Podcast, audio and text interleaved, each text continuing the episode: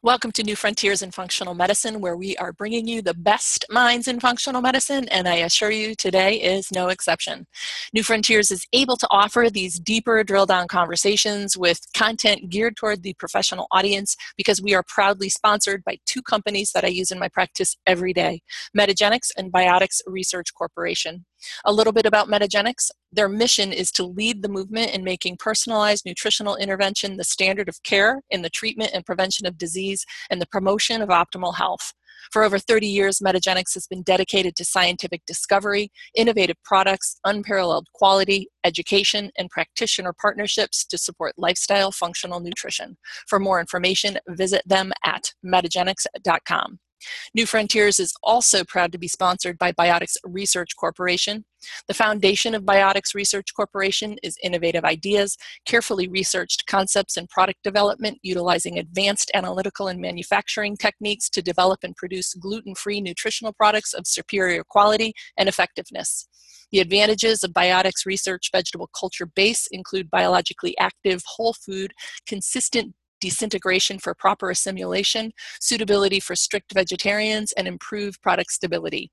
Biotics Research emulsified nutrients represent a more cost effective means of delivering nutrients than micellized, dry, or oily preparations and are safely and more completely absorbed.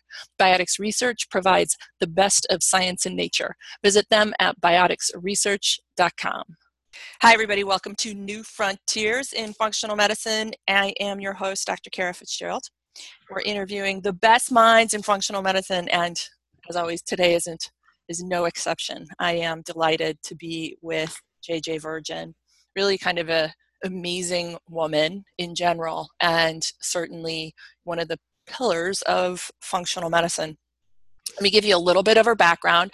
She, I, I received this bio from them that opens with the quote uh, from JJ: "Your body is not a bank account; it's a chemistry lab."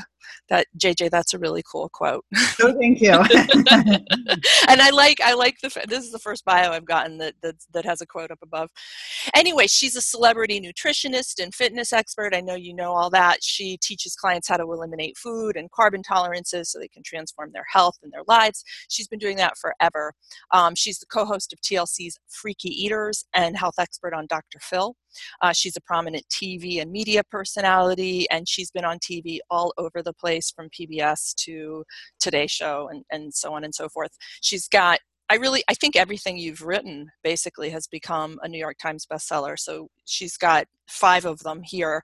We're going to be talking about her latest book, uh, Miracle Mindset, aka warrior mom and it shows how warrior mom or it shows warrior moms how to be strong positive leaders for their families while exploring the inspirational lessons that jj learned as she fought for her son's her own son's life. Um, she also hosts the popular podcast, uh, JJ Virgin's Lifestyle Show.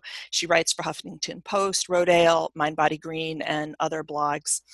Um, she's a business coach. She has the whole Mindshare Summit, which a lot of us functional medicine folks are involved with.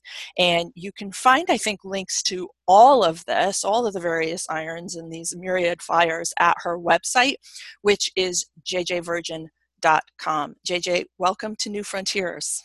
Thank you. Good to be here. I think we planned this, what, like, I don't know, a year ago? yes.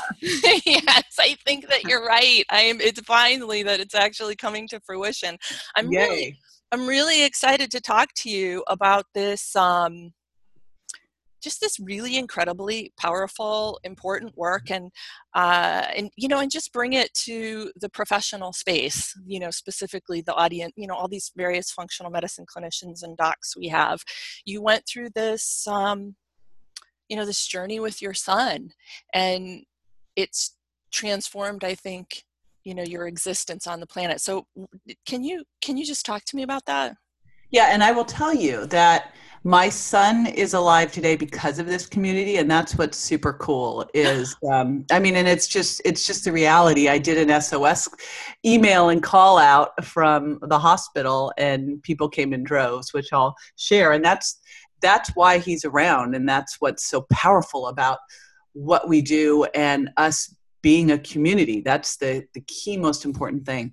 So right about gosh a month before the virgin diet was getting ready to come out and the important piece here is i had put everything into that book and my friends in the functional medicine world are like it's an elimination diet i go yeah but i made it simple and sexy and that's key takeaway is so often we kind of get bogged down in all the clinical scientific etc and we forget that there's a patient a client at the end that needs to know what to do and be motivated to do it so right. you know you always we're always marketing and selling if it's just to get someone to eat their broccoli it's yeah right right right? Yeah, so, absolutely. Yeah, so I was getting ready to get that book out, and I had put everything into it. Um, I was coaching with Brendon Burchard.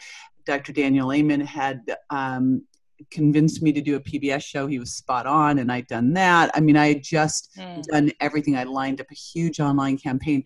Basically, wow. I took all of the advance, which I consider marketing money. I always consider the book advances to be marketing money. I'd taken all of that mm-hmm. um, and some and put it all into this because I just felt like this could really go out there and make an impact in the world.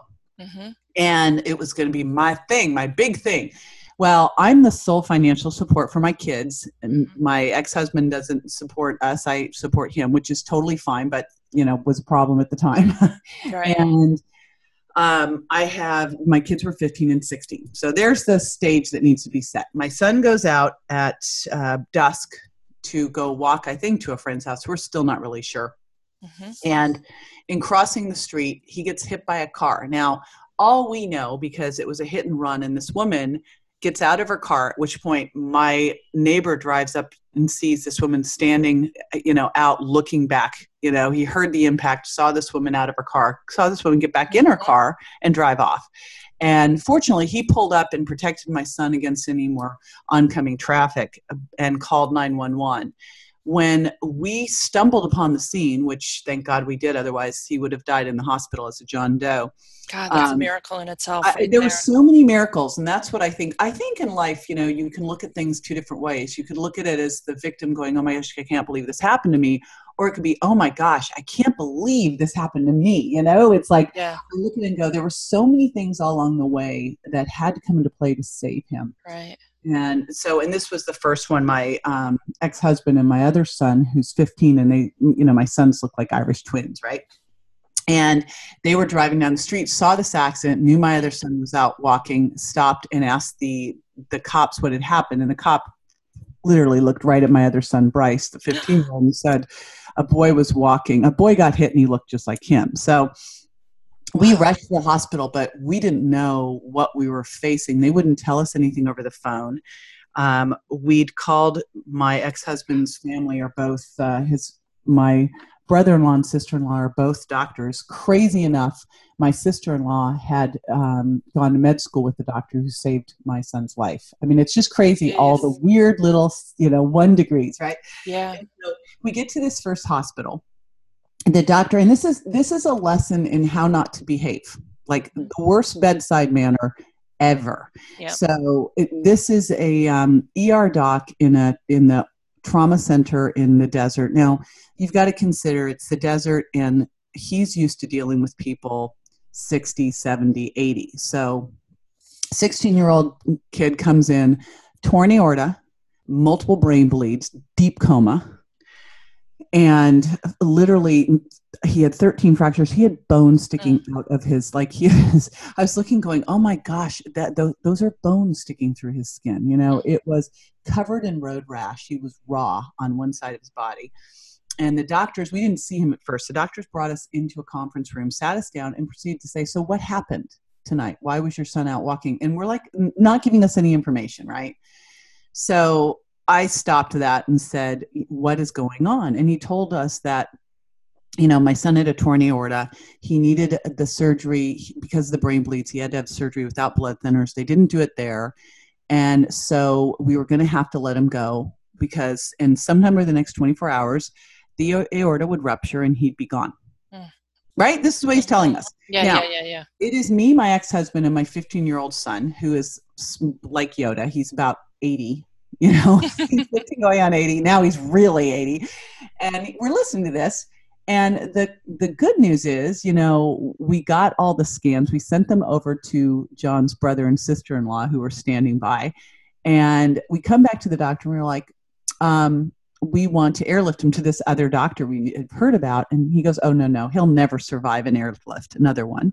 And even if he were to, he wouldn't survive the surgery. And even if he survived both of those, the chance that he would be normal are so slim, he's so brain damaged. And my 15 year old son looks over at this doctor. And to me, Kara, this is an amazing thing because you know how people put doctors up on the pedestal and blah, blah, mm-hmm. blah. Well, you know, our whole family and friends are all doctors. So I think probably some of this is Bryce. Bryce is very left analytical brain, but also that he's used to being around this community and thinking this way. So he says, so maybe a 0.25% chance he'd make it. And the doctor said, yeah, that sounds about right, son. And Bryce looked at this doctor and said, we'll take those odds. Right. And uh, we did, we've done a lot of TV shows about this. He said on one of the shows, he goes, well, 0.25 isn't zero. Right? right and that's right. I keep thinking about that, Kara. I'm like, how could any parent let their son go, let a child go, let a loved one go if there's even a 0.25% that's all you need is some glimmer of hope right? It's like you were it's like you were faced with these inc- this incredible challenges and then these miracles like over and over. So he is hit you know in the worst way by you know, this hit and run but then this miracle that your your ex-husband and your son and your son happens to look exactly like him show up and you're directed to the hospital right you know? and then you know you have this this doctor and we could have a whole podcast on you know bedside manner and, and he just throws this serious painful difficult wrench into the plans and really doesn't support you but then your son rises to this incredible challenge and says no yeah, and we thankfully my ex husband's a med mal attorney, so we said the right things to get him to get into action. Good. Um, yes, but you know he he wrote it's interesting because we have the medical report. Yeah. Yeah tell me. this doctor was so angry. The things he wrote in there i told him not to do this. I advised him against this. I told him he would die. And i'm looking at the doctor wow. go he's going to die here no matter what. Correct? Like so i mean okay so so he dies on an airlift. I'd rather know i tried. Yes. Back off. Um so we airlift him and we leave the hospital and grabbed some stuff from the house and drove separately. My son stayed home and we drove to the hospital. And it was a two and a half hour drive to this hospital in LA, Harbor UCLA, and not knowing if we were going there to pick up a corpse or if we were going there and he, he'd still have, he'd survived the airlift. We walk into the waiting room at Harbor UCLA, which I didn't know was like uh, it's where all the homeless people go when it's cold. So wow. yeah, so it was like it was like the bad bar at Star Wars. I mean, it was like it mm. smelled. It was just unbelievable. We walk in there, don't know if he's alive. They usher us into a room. Such a different scene than what we'd seen over at um, Desert Hospital it is full court press. And what I found out later was when the doctor and Palm Deserts or Palm Springs started sending out the facts about this and requesting that a hospital take the case, the doctor who my um, sister in law knew not only took the case at midnight, right, mm-hmm. accepted the case, the cardiothoracic surgeon, he recruited four other teams. Uh-huh. He went and got a stent that he it was no longer even available. It was part of a study he was doing, but that's the one he wanted to use. So he finds it. Now he's like doing this at two, three in the morning. He's finding it. And it's not supposed to be using kids. He said, I figured I'd ask for forgiveness. He does all of this stuff, gets the ortho team, he gets the neuro team, he gets the trauma team and the ped trauma team. He, you know, and you know, once a hospital accepts the case, the other hospital is like, you know done washing their hands of it. So there's accepting a case where there is a 0.25% chance. Right. And he is con- he is convincing everybody. I don't know anything about this when i walk in. This man walks up to me dr carlos Donayre. He's the star of you are stronger than you think. I'm like this man is the most amazing man ever our, our hero. He walks up and he goes you the mom?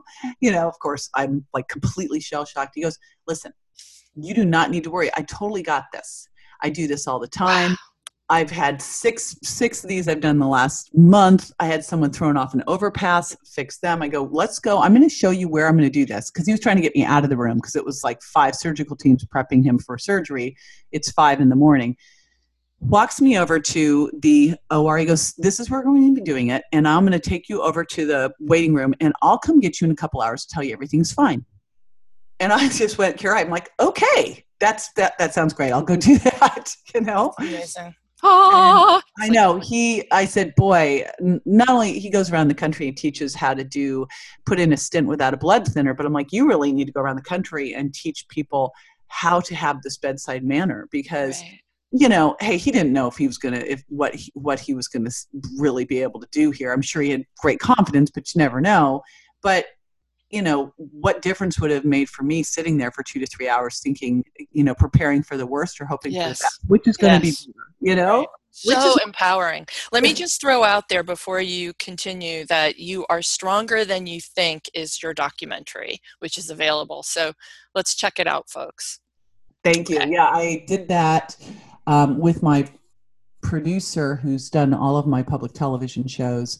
And when I was writing this book, um, and by the way, like I totally didn't think this one through. Like I totally didn't think it through. I'm writing the book, and this is not an easy book to write. And then I decide I should really do a documentary because it goes way beyond brain injury. I mean, it's frustrating enough the way we treat brain injury. It is absolutely ridiculous. And uh, hopefully, I will have some small um, help in changing that. And I'll tell you more about that as we mm-hmm, go mm-hmm. It's just it's just horrifying how we handle that. But the bigger message out there is really around hope and resilience and how much our mindset has to do with every bit of our life. You know, Tony Robbins says it's 80%. I think it's 95%. I, I think, you know, if you believe you can do something, guess what? And if you believe you can't, guess what? So massive. Yes. You know, you're right. I'm writing this book and doing this movie, and I'm thinking, oh my gosh, I'm reliving it every single minute. I was like, right. bad plan, bad plan. Was not healing. It actually didn't start to get healing until I started to help other people uh. go through this as well and and go through their own journeys. But back to Grant is now um, survives the the surgery, survives the airlift, he survives the surgery. Dr. Carlos Donayre walks into the waiting room three hours later. He goes, "Okay, I'm done." Uh, stent's in, it's fine. He's everything's good there. He goes, now I'm just the plumber. I have no idea if he'll ever wake up. Oof. So it's like you're like, yay! Oh no, right? Yep. we go in. Yeah, we go in. We get to see him, and it was interesting. We're standing there in the hospital. Uh, in the first of all, we were in the adult ICU before we got to the ped ICU. And the adult ICU at Harbor UCLA is a very scary place. There are people handcuffed to the bed, gunshot wounds. I mean, it's a lot of gang members. It's really scary. He was in the corner. We had to mask up, glove up, everything. Huge infection risk. I mean, he had you know pull tubes out of everywhere, tube out of the brain, pumping out the pressure and um, keeping the pressure steady, and all those bells and alarms and everything going off. And um, I'm standing there, and he's got one hand and a couple fingers I can actually touch. Everything else is casted, bandaged, like, you know, covered. And miraculously, his face is fine too. So his face is fine, except he's super swollen. He looks like the Incredible Hulk. And I held on to his fingers and I said, Grant, you know, we love you so much. And it, no no response you know it's just the beeping of all the stuff and the ventilator going and uh, i said grant your girlfriend mackenzie loves you. And his little fingers start to squeeze right? And i'm like and they're like he's in a deep coma blah blah blah. And i'm like i felt that. I felt mm-hmm. that so i tested someone i knew wouldn't mean anything to him and nothing happened again. And then i said your brother is fighting for you. He says to fight. And he grabs my fingers in my hand and he lifts it up. Mm and you know i just stood there and i went mm. he, is, he is in here. And i said grant your name i didn't know this at the time your name means warrior and you got to fight. Listen i'm going to get everybody we need to fix this and you're going to be better than before. You're going to be 110% but your part i will fight. We're all fighting. We're all here and i need you to fight. You cannot give up. You have to fight and just know that you're going to be better than before. And that was kind of how I went through the rest of this, and I go through it every day from then because a brain injury doesn't end, yeah. right? Um, is with that total belief and and asking the right question of how do I get my son to be 110%? How do I get this situation that we went through, which is the parent's worst nightmare, mm-hmm. and how do I make it the best thing that ever happened to him, to our family, and then take that out to the world so that this wasn't just something that happened and it sucked, you know, mm-hmm. uh, rather it had a reason that it happened and a purpose and it did something big for all of us. And that's that's what I've been going out with. And honestly, Kara, that saved me during the really horrific dark times so that we follow. That's you started to that seed that that that transformation of how you were thinking really started from that moment that you felt i mean when did it when did it kick in i mean it just like when you it feel his finger right? yeah it kicked in at that when i started to feel his finger wow. well and a crazy thing wow. that it happened right at that same time that's just it, i'm a super left brain person I mean, just from that quote you heard, your body's not a bank account, it's a chemistry lab. Everything to me is math and chemistry. Like, you know, Right. And I've always been super left brain. My son Bryce is super left brain. And so if you couldn't prove it to me, I was not buying it. And I was standing in the hospital and I got a text from a client of mine who didn't even know I had kids. And um, she said, You know, I got Grant came to me in a dream last night and told me Jeez. to tell my mom not to worry about me, that she needed to fight for me, but that to not worry. And uh, you know, and she texted me this, and she goes, she'd seen my post on Facebook where I reached out to everybody for help. She goes, I didn't know who he was talking about, I didn't know who his mom was until I saw the post. And I'm like, what? You know, and again, Karen, this stuff to me is like, really, this sounds ridiculous, except yeah need so many of these things happen that I now. It, it, well, and the timing is crazy. It's yeah, I mean, come on, freakish. It's completely freakish. You want to hear another completely? Freakish? Yeah, yeah, I do. Let's go there. Um, well, first off, like I have always been fascinated by all the coma stuff and the and the near death experiences. I think they're so cool. Now, Grant knew nothing about them. Sixteen year old uh, kid, he'd never studied any of the stuff, so he didn't know. I there was nothing in there for him to know the stuff. Way after the fact, he said, You know, when you and dad were in the waiting room and I was in surgery, and dad was in there and he was wearing that red shirt, and he's describing all this, right? Mm. Now, John changed when we went back from, you know, the first hospital. So Grant didn't know what shirt he was wearing. He hadn't been right. wearing it earlier that day. He did not know we were in a waiting room. He didn't like he didn't know any of this stuff he's describing. He described um, places in the hospital that he'd never been to, crazy stuff. And I had someone, uh, Stephen Sinatra sent this energy healer who'd had uh, nearly died and come back. He was like doing things, helping me through this. And, and he said, you know, he leaves his body. Sometimes he's there and sometimes he won't be there. And I can tell you, I knew when I'd walk in and I could feel him and I knew when he wasn't there. And wow. weird, crazy stuff, but you read it too many times when you start to read these, you know, stories of people who are in a coma. So I was really um, wasn't aware of that at the time, but what I did believe at the time is that he was there and that he knew everything that was going on and that he could hear everything. And I made darn sure to manage everything going around around him. And I'd always done that in my life. Like I'm a big believer in managing your environment and keeping negative negativity out whether it's people or news or whatever. So but i was very careful there. We had a doctor walk in and he had a crushed heel and the doctor's like you know they had, they were doing all these things to try to fix this crushed heel and he had pins sticking out of it. They were hanging it. And he goes you know i'm just trying to get him to be able to walk again. And i go i and i'm like took him out of the room said don't talk to him talk about that in front of him. And uh, you know I want you to treat him like Kobe Bryant. If Kobe Bryant were in bed right now, you wouldn't be trying to help him walk again. You're working on him as an athlete. That's where I want you to be. And if you can't be, then you're not the right doctor for this. Wow, you go, girl. Okay, so right? what happened? Yeah, it's incredibly, it's just very empowering. But yeah, okay, so keep going. so, well, so he's he's now he gets transferred to pediatric ICU. He's in the middle of it. These doctors at Harbor UCLA, um, wow, this first doctor stayed there. He was supposed to go home after six hours. He stayed 24 hours, stayed up all night, made sure everything was going fine because Grant's kidneys were at risk for failing and just was incredible. And uh, we just had people around 24 7.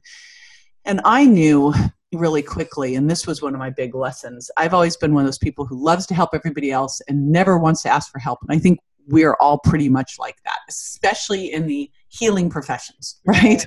Right. But I knew looking at Grant that this was way beyond anything I could ever do, and that I needed some help. And I literally wrote a letter that is in uh, the movie and in the book where I explained what was going on. I said, I'm not looking for sympathy. I'm looking for support. I need to know the latest, greatest, like quickly as to what we can do here. Mm-hmm. Um, and, you know, hey, pray. I had every I had every religion represented. I want everything, you know. Yeah. yeah. Who knows? So um, but fortunately for Grant, and I'm kind of on a crusade for this one, he was on higher dose fish oil before the accident because he's got bipolar disorder. And I'd been working with um, it, the fun thing is, I had SPECT scans with Dr. Ah. So Daniel is a personal friend and his doc. So I had SPECT right. scans of that of him before the accident, and now I've had follow up SPECT scans after the accident. Um, but he was also on high dose fish oil. He, not high high. He was only on five grams of fish oil pre accident, but five grams. I That's think a good amount. Yeah, it was to me the differentiator. You know, it wow. protects your brain, and this is the big challenge: is we don't know when we're going to hit our head. How would you know? Like right. he wasn't playing football. He wasn't doing any things you would think would have been the problem. But who knows when something's going to happen? You know, mm-hmm. um, and I would bet that nearly everybody has had a TBI at some point. You know, we think of a traumatic right. brain injury as like you, you know, had a concussion and you, you went into a and you were lost consciousness, but you can have a traumatic brain injury when you hit your head. You hit your head, you hurt your hurt your brain, right? Yeah, that's right. That's right. So yeah. five grams. I mean, that's a five good. Grams. That's a really good amount. I mean, you know, when I'm talking at at the immune module about um, you know where we want to dose it for autoimmunity and so forth i'm generally saying maybe two and a half to seven but you know I, and i usually go two and a half to three but five is his you know so know five was where he was then but we went up a lot more so yes right okay yeah keep going. Yeah well here's the challenges that happened. The first thing that we started to do because um, we were literally in the middle of the pediatric icu we had nurses and doctors there all day all night and um, we had to be right. gloved, masks, everything. So it wasn't like I could decide what I wanted to do. I had right. to like, smuggle. The yes. first thing that we started to do is I had um, friends, and I knew nothing about essential oils. Another thing I thought was just silly. Right. Um, however, it was when I first started to notice him really responding to things like wiggling his toes, wiggling his nose. So we started Jeez. doing some essential oils like immediately because we could do that. And the nurses were like, well, oh, well, I have those little oils. I'm like, okay, you know. so we started doing that. We started rubbing some progesterone cream uh-huh. on. And I didn't know, honestly, I.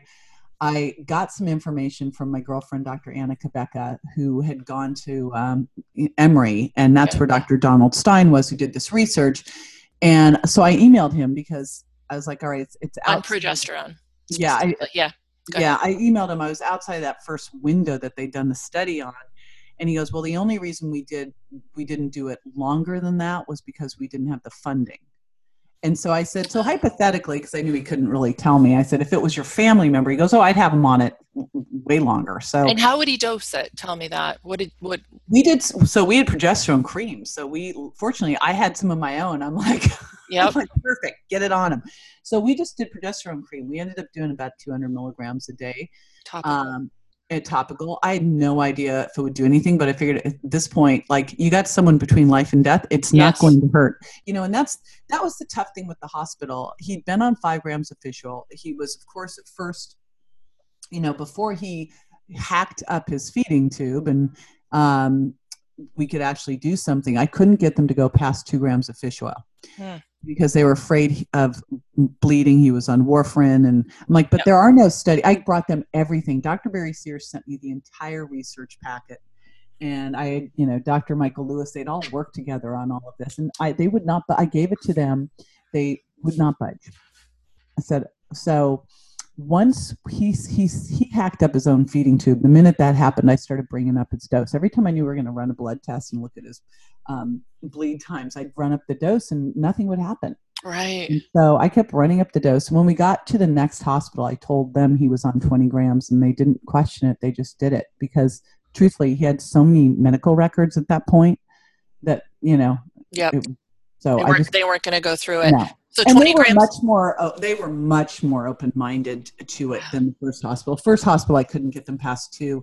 I probably got them up to about ten on my own because I was as minute he spit feeding tube out, I had fish oil pudding. I was making smoothies. I was, you know, I was just dragging in everything. I was like, it's my turn now. Game on, you know. Mm-hmm. But there was no refrigerator at the the hospital. So literally every day i had to lug in this cooler and the parking lot was under construction. So i'm like parking way far away in torrance in this really bad neighborhood dragging coolers and I remember the nurse was like no one ever does this. I'm like who would feed? One of the first words kara that grant said when he started speaking was disgusting. I was going to ask about that. That is so that's really like, funny. Yep there he is. I'm like how could you if you're trying to heal your kid yes. him pancakes and ensure i deliberately yes. made a sign on the wall that said no ensure they wanted to feed him. They're like well what should he drink? We've got crystal light. I'm like crystal light He's got a brain injury. a crystal yeah. light. He's got. A, oh my gosh! Like. Yeah. Thanks for. Thanks for bringing that up. Just the juxtaposition between hospital food and what you were doing. In and that just you know just just that alone is amazing. So you went from energy medicine in the beginning because that's what you could do. Everybody's praying, and you know, and you have this, and then you're able to bring in essential oils, and you know, you get them on a you get them on a little bit of fish oil as much as they're willing to do, and then you crank that up, and you've got the progesterone. And some progesterone, yeah. And then yeah, keep going we couldn't do you know i mean in the hospital as soon as he was able to eat i started making him smoothies and throwing in probiotics and vitamin d and magnesium. I just like and aminos. I did some special blended aminos and branched chain because he was so catabolic. I was like oh my god he's not gonna you know he he was just losing so much muscle. And so i wanted to fix that. But um, i had to do the majority of it with food and nutrients. And it was it was that plus um, us being there, you know, us being around him. And I feel so fortunate. And I'll tell you, when I was at Children's Hospital LA, which is an amazing hospital, like Harbor UCLA, if you've if you've got a life and death injury, that is the hospital to go to. Number two trauma center in the country. I feel so blessed. And then Children's Hospital, what a what an amazing facility. We were on the sixth floor rehab center and it was um, kids with cancer walking around in their you know wheeling their chemo carts and also you know all these kids that were in there for months. And it was i was there during christmas time and i just you know remember like being there with him we'd wheel him around. We weren't allowed to take him off the floor because he was so violent as he was coming out of this brain injury at a 24 hour a 24 um, 7 security guard next to him. We had him in a zipped up Posey bed, and we had a, a, cocktail, of Haldol, Ativan, and Benadryl. And whenever we saw, and I could see it coming, so I taught the nurses, you would see a little line down between his eyes, and that meant the Incredible Hulk was coming out. We had like literally five minutes to get the cocktail into him, or he would go absolutely berserk, and he was dangerous. Hmm. And but if we gave him not too much, his brain wouldn't heal. So it was a really tight little balance of things to do. But you know, what was helping him the most was I think us being able to be around him and be familiar. And I just felt so fortunate that I'd built a laptop business. And, you know, I was there with with people who had either lost their jobs now and they were staying at the Ronald McDonald House, um, or people who really couldn't mm. be that much and the parents weren't there and the kids were crying and like oh my gosh broke my heart. Um, but at some point along the way there and they had an amazing team of speech uh, pathologists and um, physical therapists speech therapists physical therapists. They had just this occupational therapist i mean an incredible team that we all worked together. But at some point along the way i knew that if we could get him home he'd heal even faster and that mm-hmm. he needed to be back home and that's when we and i also knew that once i got him home it was game on right that i could really do some things and so when we got him home we started doing um, hyperbaric oxygen wow. and we did some more intense um, a lot of coordination training a lot of of exercise training um, any specific type or program you want to mention? Well, we went to my buddy has a place called Kinetics, and he is both a physical therapist and um, a um, CHEK therapist, and he's got like he's he's just very integrated. So it was a lot of very cool coordination exercises. Um, Daniel Amen had us get a ping pong table. We were doing that. We did. Um, different neurofeedback stuff. So the biggest challenge we had is Grant was like, you know, could only it's it's like having a baby mm-hmm. we had to start all over again when he first started to come out of coma, which I thought it'd be like the movies where you come out of coma, wake up, and say, you know, hi, mom. And that is not what happens. Right. And all that I was told at the hospital is that when he came out of the coma, he'd, um, it would be ugly. That was what I was told. It would be ugly. I had no idea that it would be ugly for months, if not years. I didn't know that. I thought it would be ugly for like a minute. He'd scream. Right, right. And so the whole instruction process sounds like it could oh be my God. up considerably. They they from the very beginning um you know and again no one knows. Like we had no idea all the way along if this was as far as he would get. Like when he first came out of the coma he stared off into space and he moved one arm back and forth. And this went on for days and i thought oh my gosh. And then i thought well huh i'm going to start like i just started doing and it just intuitively i thought i just got to wake up all the senses so you know, we were continuing with the essential oils. I was sneaking in things. He still had a, a feeding tube at the time, but I was like putting um, popsicles on his lips. I wanted him to feel temperature and taste. Mm-hmm, mm-hmm. And I was doing massage, and we had a girlfriend, an acupuncturist, doing acupressure. We were doing music.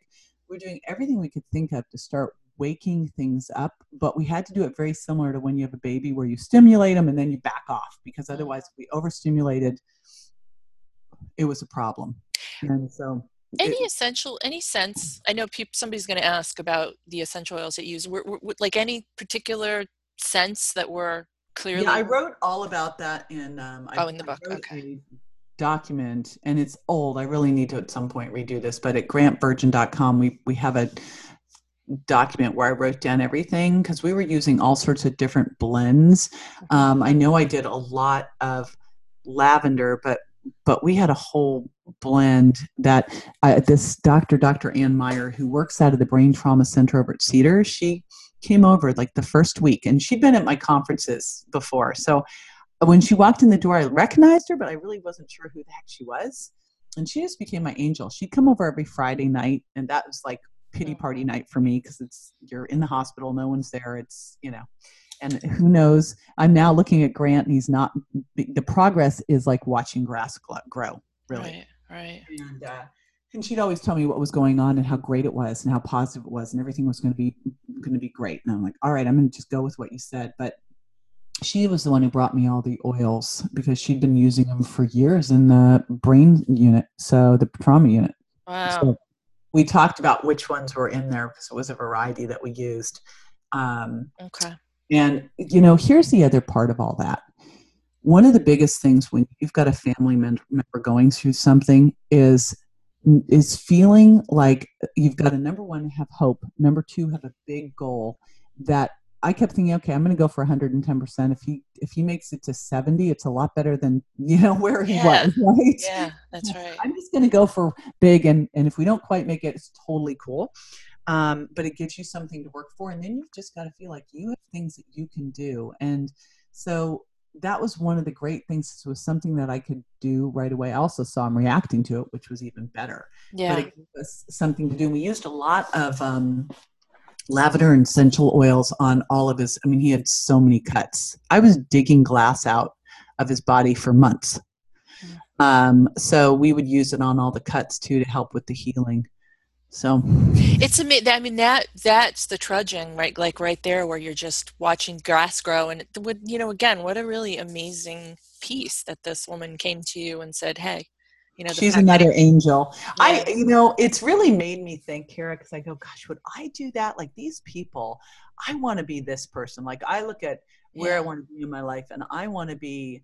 that selfless, that generous, that kind. I mean, I just wow there were people that drove for hours to come and visit who we didn't know to pray over.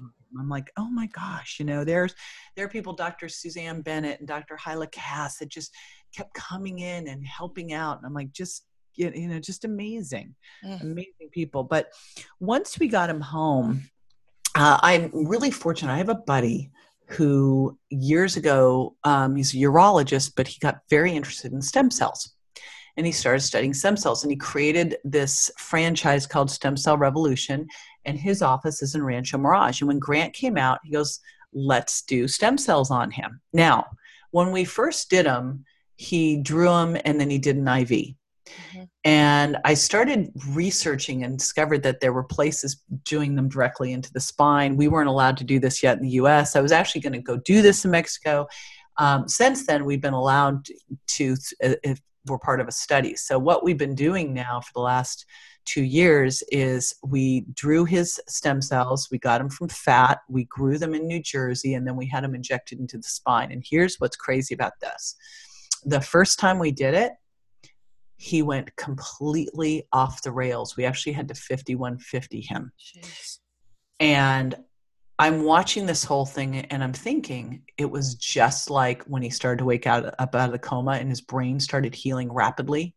And it's really like a baby when you give it too much stimulation and then they have to cry and throw a tantrum to blow off the steam. It's very similar to that. Yeah. And so I'm watching this, I'm trying to figure it out. And I call up, I send out an SOS email to everybody, to all my friends in the field, all the brain docs. I go, all right, anyone have an idea?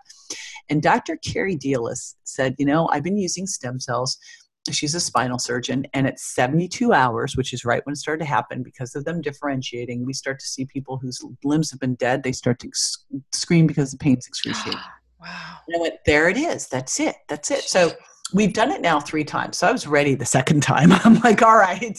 You know we're ready. If we have to go in a padded room we will. Um, but that has been an amazing game changer. And I'm so excited about the potential for stem cells here. And here's what I will tell you that's that we've got to change out there. Um, when Grant when Grant was in the hospital, and again, Harbor UCLA, an amazing trauma center, and uh, the, one of the doctors, this woman doctor of his, said, "You know, there's nothing you can do to heal the brain." She says it's just time. Mm. Literally telling this, he's in the Wrong. ICU. But yeah. he'll come back and he'll eat a he'll eat a burger with me, and I'm like looking at her, going, "Really? There's nothing we can do to help?" And she goes, "Nope, not a thing." Now, Kara, I know hearing this that there's nothing I can do with her. Like right. the minute I heard that, I'm like, you know, I'm like, just just this is a door that's closed. We will just go through the window. Like clearly she doesn't know what she doesn't know. Mm-hmm. And so I just was like, all right, well, if that's your belief, then there's no, I'm not going to, I'm just going to go around you. But that's the common belief out there. And I remember I had a really bad car accident and, and uh, passed out, hit my head, and the doctor just said, It's just a tincture of time. That's all you can do, a tincture of time. I'm like, that's your, but that's the reigning thought out there is that it's a, it's all you can do. Um, you know, it's just time. And whatever you, wherever you get to in the first three years is as far as you're going. And both those things are absolutely so ridiculously wrong. Right you know so right. well it's if, a product of you know a, a, a very limited toolkit a, an essential toolkit obviously for the whole the emergency component but then beyond that it's so limited yeah, but they're not even doing the emergency. So the emergency component, like first thing should be fish oil. Emergency yeah, component. Right, now right. we've seen enough. First thing is okay. fish oil. Yep. You know, Fair. and then uh, and, and, damn, I'd be doing stem cells right off the bat. Mm, right, so and the progesterone. Would, yeah, right? you're right. You're like, right. Yep. Hit it. Hit yep. it. Are you not a fire? put yep. it out. So you know, so that's got to be step. And no one. crystal light. Skip the crystal light. And let's yeah, let's just not do the crystal light. I don't know. Call me crazy that we shouldn't have aspartame with a brain, unstable brain.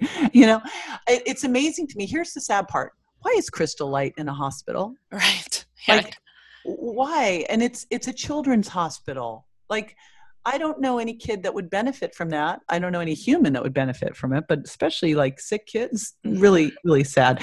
Um, but you know those are the things that we can do that could that are game changers.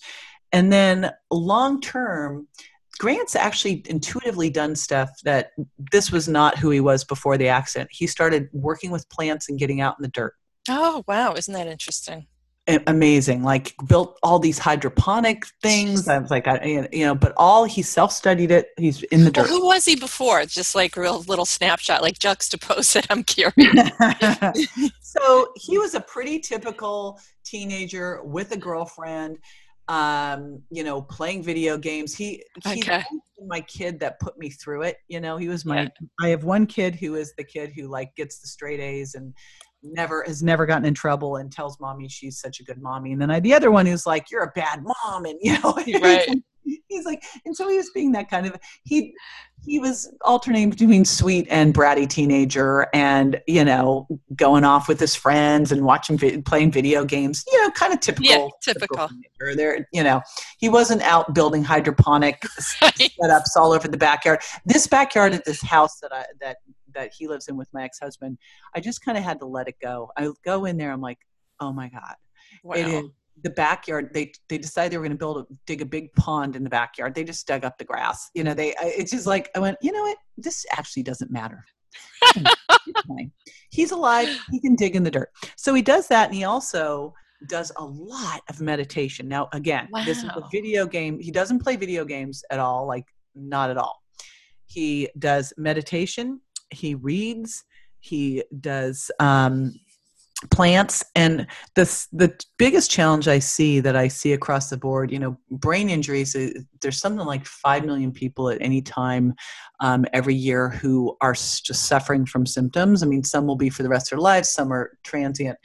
Um, but the biggest challenge is isolation. I think i think actually the biggest challenge to our health right now it's toxicity stress and isolation it's like that trifecta Mm. is is going to take us down. I mean, I think you've heard the study about social isolation being the equivalent of smoking, I think, like a pack of cigarettes a day.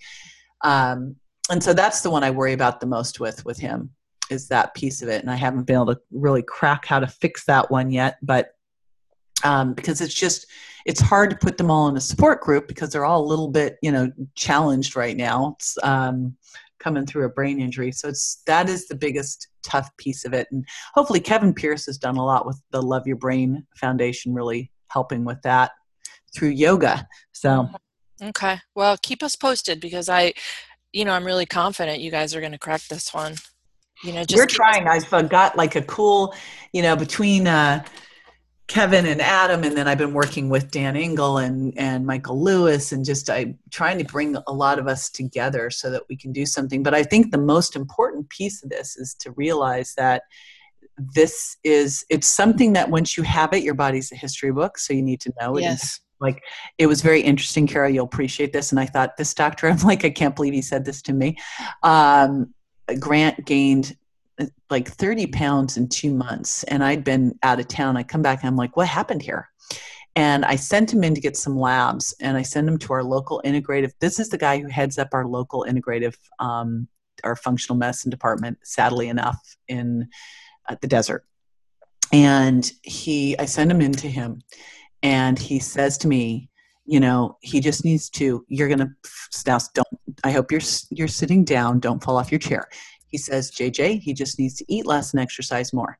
Mm, now i said i said he has not changed his diet which is super healthy gluten free dairy free he eats he eats the way i teach him to and he's active and he hasn't changed that in two months when he's gained 30 pounds.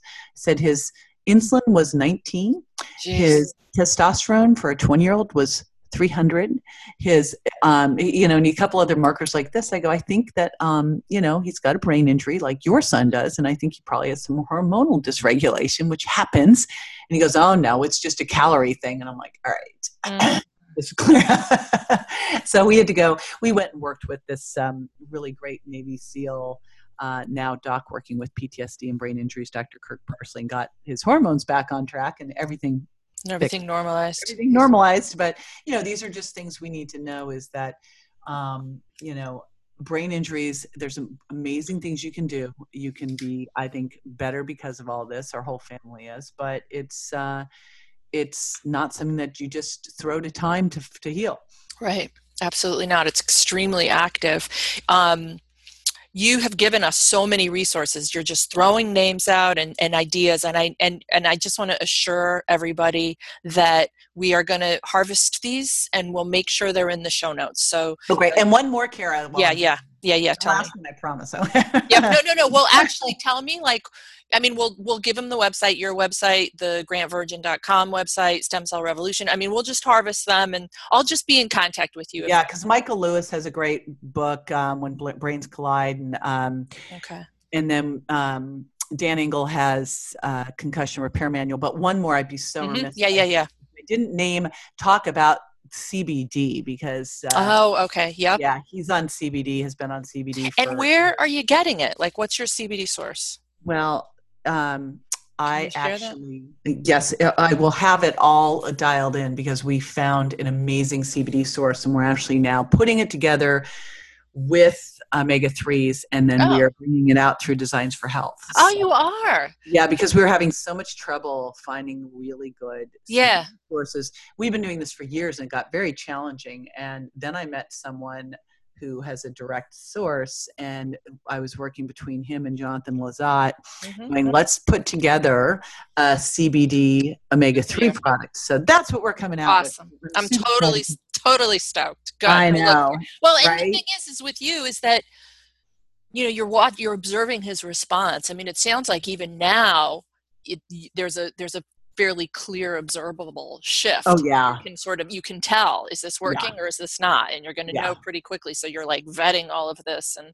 so i appreciate you know the product that you found if it's working for him that it's going to work for us um, okay so listen you came up you so you write this whole book you develop this you know you're calling it the miracle mindset or the warrior mom i think it's like the warrior human i would expand it out just this really amazing way to just harness what you've what you've been through and put it out there. And you actually mentioned early on in passing that that was your healing process you know i mean i can't you know listening to you tell this story and i listened to an interview earlier where you were you know talking this through again and i'm like damn, you know, just the fact that you're moving through such a huge experience. But I hear you bring in levity, I hear you bring in this insight and this wisdom. And, you know, so so so this has been a very deeply transformative process. And you harnessed this and put it out there. And I just you know, I asked you earlier to talk a little bit about how we as clinicians can bring this into our healing space with our clients, with our patients,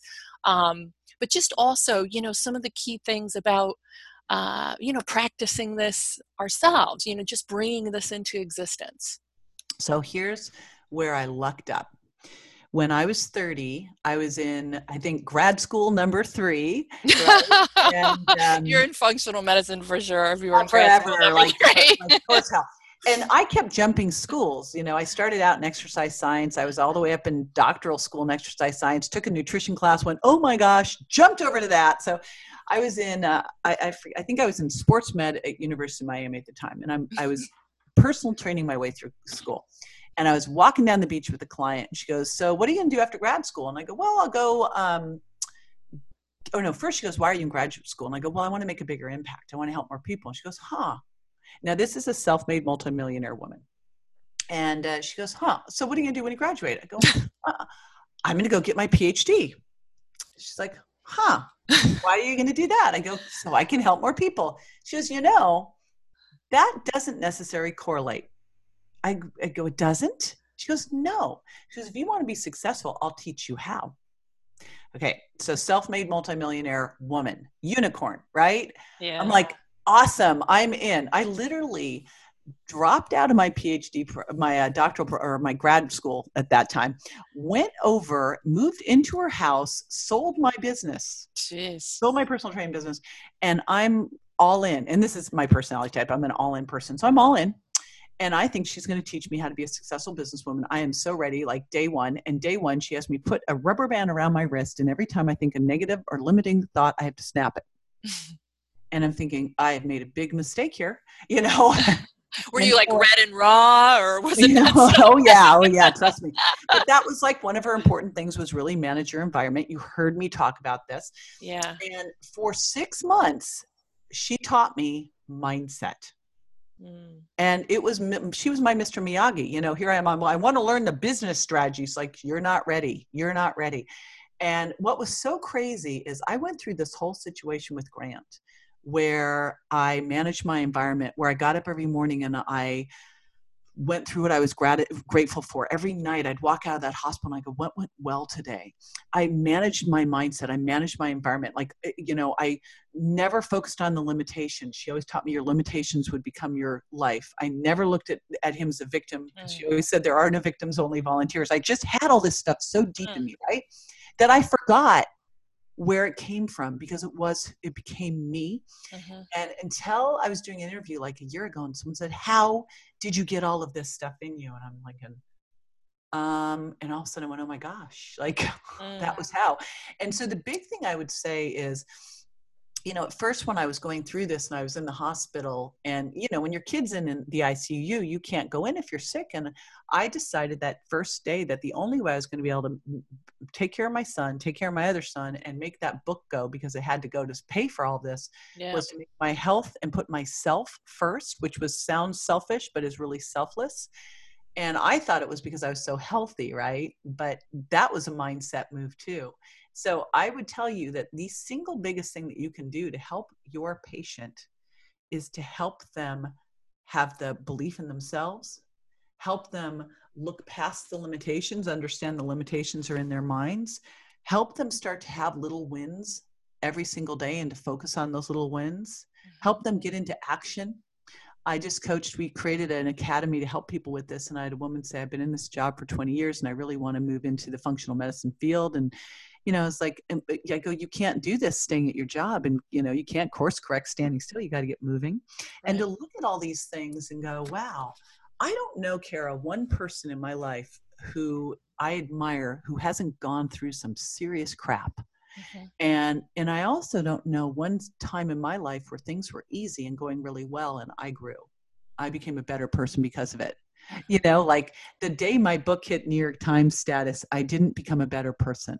Mm. I became a better person when my son got hit and I decided to stand up and fight for him.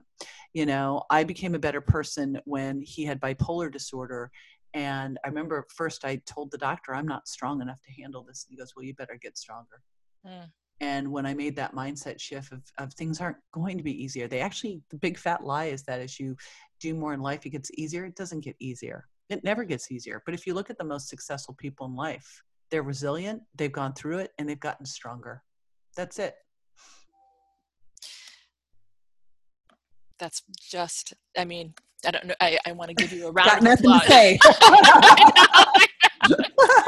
oh, it's so funny. I know. I'm just taking it all in. I just really feel like our conversation today, quite frankly, has been a real gift, and I appreciate it. I just really appreciate you. I'm glad we hung in there and got our schedules.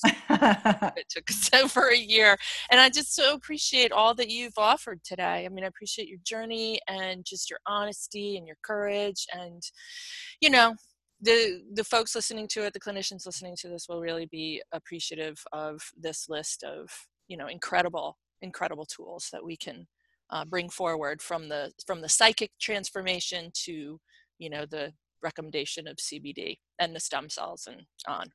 So and anything I can do to help out with this, I'm all in. I'm you know we've tons of tons of great resources and um, you know I'm easy to find through Mindshare and I just want to get this message out. You know it's like this this happened and becomes a bigger purpose when it can help others. So yeah, I get it. I get it. I can really feel it. Thank you so much for joining me today on New Frontiers, JJ. It's been great to have you. Thank you.